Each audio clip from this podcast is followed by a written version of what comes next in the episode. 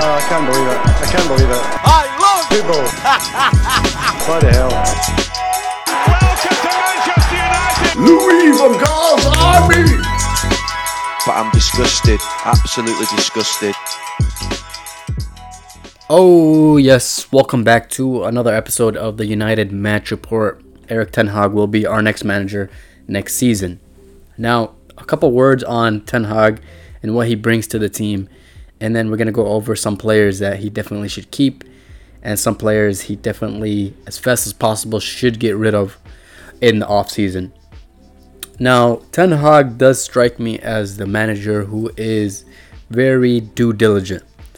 Um, I was very encouraged by the reports that he demanded before even taking a job in the interview process. He demanded that he would have power or he would oversee the transfer system. He would have a word in players coming in and out. And I think that's very important because a lot of our troubles have come from non football people, uh, you know, the board and um, Ed Woodward making transfer decisions that affect the football side of the club when they have no idea what they're doing. So that is obviously a step in the right direction to have the footballing people actually make decisions that affect the football side of the club.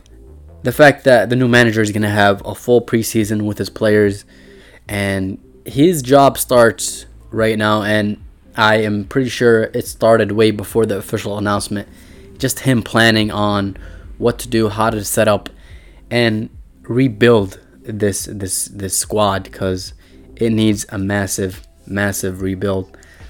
Now, to the players that he should keep, um, there are actually, you know, we speak about the players, you know, giving up and that there is not enough talent on the squad. I think Bruno, Varane are kind of the untouchables. I think those are players you could build around definitely. And then from there, he should consider keeping Fred. Uh, I know a lot has been said about McTominay and Fred in the midfield. I think they are good players to potentially come off the bench. You know, once we build a solid uh, midfield, those are Fred and McTominay are good options coming off the bench. I think Dean Henderson is a player that Erik Ten Hag would see that you know he's the type of player that fits his system. He's a better player on the ball than De Gea. I think De Gea will be our keeper for the short term. Dean Henderson most likely gonna be an option. He's gonna be given opportunities. Um, we we are yet to see where Ten Hag is gonna go in the goalkeeping department. Diogo Dalot, I think, has been fantastic.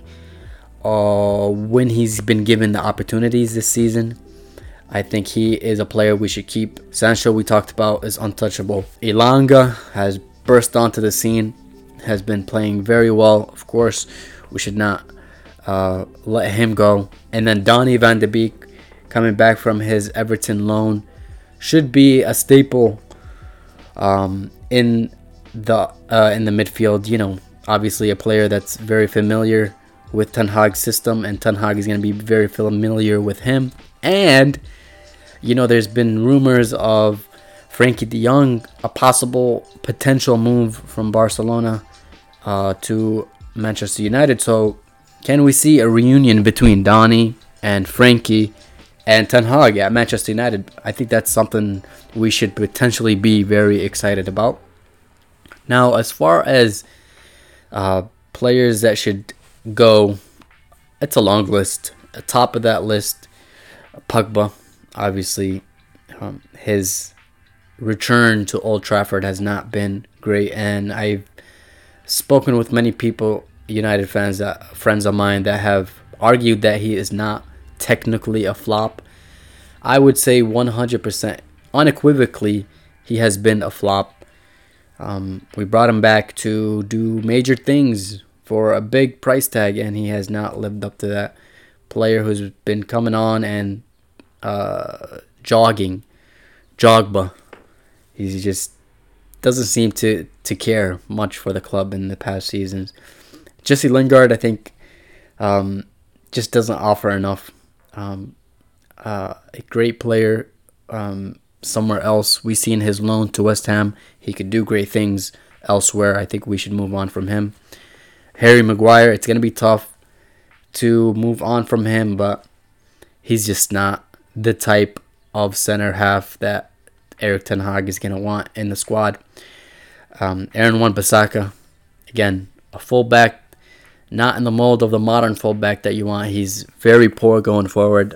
Obviously, a good defender, but you want you tend to lean more towards a well-rounded, more attacking fullbacks um, than Wan-Bissaka, so he should move on.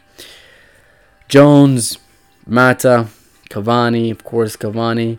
With Cavani, the best ability is availability, and he just hasn't been uh, healthy to start, and he has not been helping the squad. Alongside other players like Lee Grant, you know, things of that nature. But those are, I think, they're not going to be the priority of Erik Ten Hag to move on from just yet. The players I named are going to be definitely uh, the priority, and they're going to be first to go. We will see where Erik Ten Hag can go from here. We're going to take a look at the preseason. We're going to break down uh, our first transfer window with our new manager, and we're going to take it from there. Hopefully, great things to come in the future. Thank you for tuning in for this episode, and I'll see you in uh, future episodes very soon. Cheers, guys. Gage not going in my team. Oh, gee. はい